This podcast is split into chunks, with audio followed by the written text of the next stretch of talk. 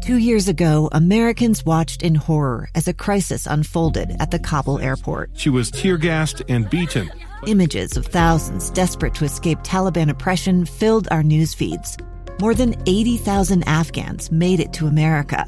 But the story didn't end there. It was very cold. There was no power, no heat. Who would help our newest neighbors? I'm Andrea Smardon. In Stranger Becomes Neighbor, you'll hear the stories of some remarkable refugees who left their homes and their dreams behind only to start over from zero. Their only possession was 3 blankets. And you'll meet Americans who stepped up to help them. You want me to come when you deliver your baby. What can one person do in the face of an international disaster decades in the making? That's Stranger Becomes Neighbor. Find us at kslpodcast.com. Follow us on Apple Podcasts or anywhere else you listen. Inside Sources with Boyd Matheson. I've shared with you a lesson I learned from a 16-year-old young man who was in an environment with peers he'd never met, with instructors and leaders, and he kind of had judged a lot of them in terms of who he might get along with, who he wouldn't relate to. But then he shared with me that he said, if you create space, if you let them, people will surprise you.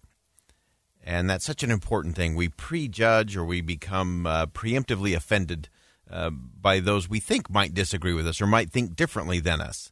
And I'm going to give you a chance to be surprised today. This was a surprise to me. I received this from a good friend over the weekend, and it was an interview conducted actually a couple of years ago with Justice Sonia Sotomayor. She sat down with David Rubenstein. They were talking about her life and her experience as a judge, and particularly as a Supreme Court justice. And it was just a real interesting, wide-ranging conversation. But during the interview, Justice Sotomayor was asked by David Rubenstein about the Bible she was sworn in on to become a justice to the Supreme Court.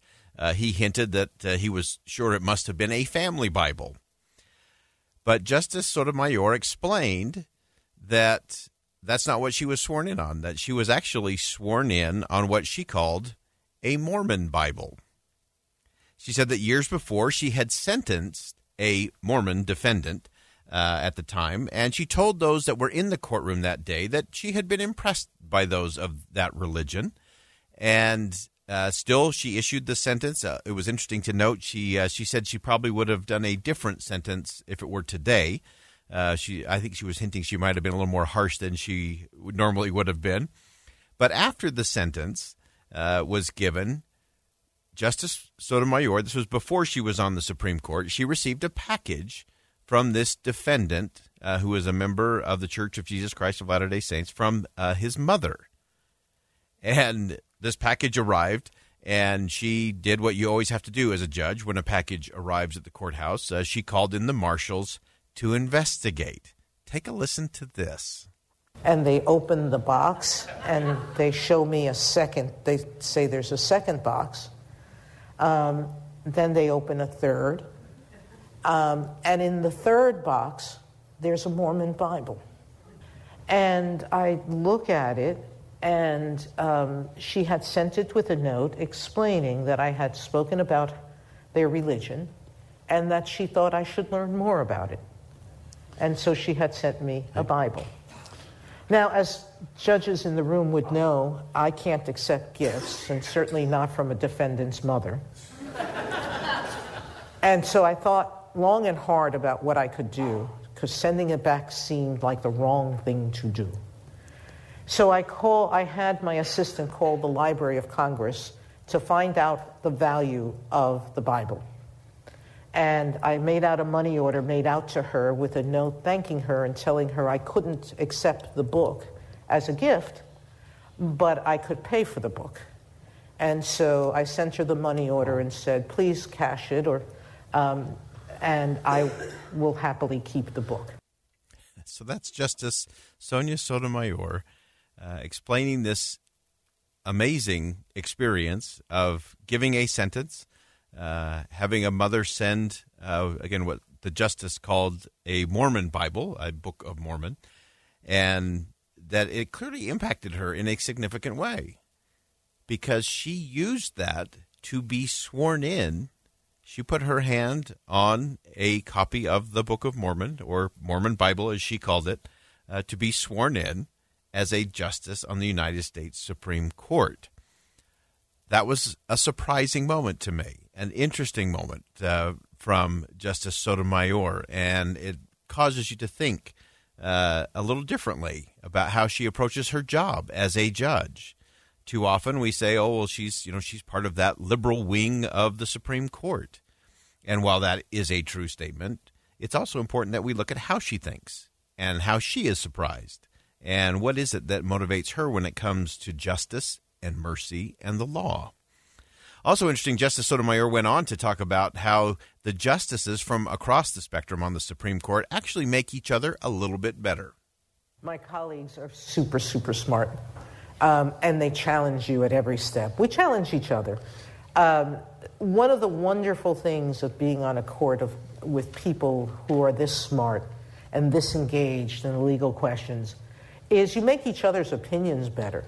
And you draft an opinion, the dissents that come out force you to tighten up what you're saying, to approaches that are better and stronger. So the justice talked about that. I think that's so important to know that the justices have very important conversations and that they make each other better, that they're not just back there bickering over left and right issues. They're talking about the law and how it should be applied. Next was a lesson from the justice in her nomination process about partisanship that I think is really important for us today. Many of the more senior senators I spoke to, and occasionally we would just get into a sort of normal conversation, and I would say, what do you think has led to the partisanship of our government? And many of them have said to me, it was when cameras went into the chamber. Because then they didn't have to be there anymore. And once they stopped being there, they stopped listening to each other. And they stopped talking to each other.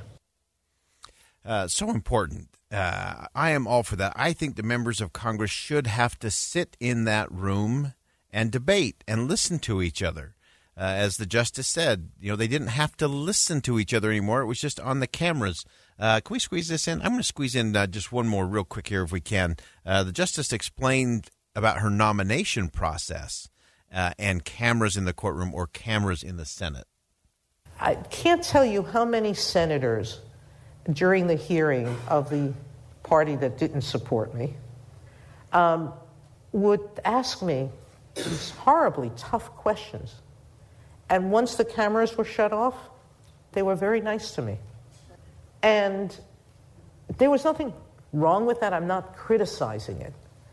I'm just saying that the cameras change people's public persona in a way that they feel is necessary. I fear that for the court. Such great insight. We're going to talk about this some more tomorrow, that the cameras in the courtroom and the cameras in the Senate chamber or the House chamber changes everything. And while I am one of those guys who believes we need to have transparency, we also need to be careful that it doesn't stop real communication from taking place. So some great insight today from a surprising place, Justice Sonia Sotomayor. Loved her insight, loved the way she approaches a lot of things, disagree with her on a lot of things. But we can disagree, and we can do it better. I'm Boyd Matheson. Thanks for joining us on Inside Sources today. And as always, as you go out into the world, make sure you see something that inspires, say something that uplifts, and do something today that'll make a difference. A stranger with a gun came upon two teens taking pictures under a rising full moon. But violence is only the beginning of this story. Sometimes I thought, there are no miracles. Yeah, there are, and this is a big one. I'm Amy Donaldson, and I've spent my career talking about how lives are undone by violence. The Letter is a podcast about how lives are remade. Follow The Letter at theletterpodcast.com or wherever you get your podcasts.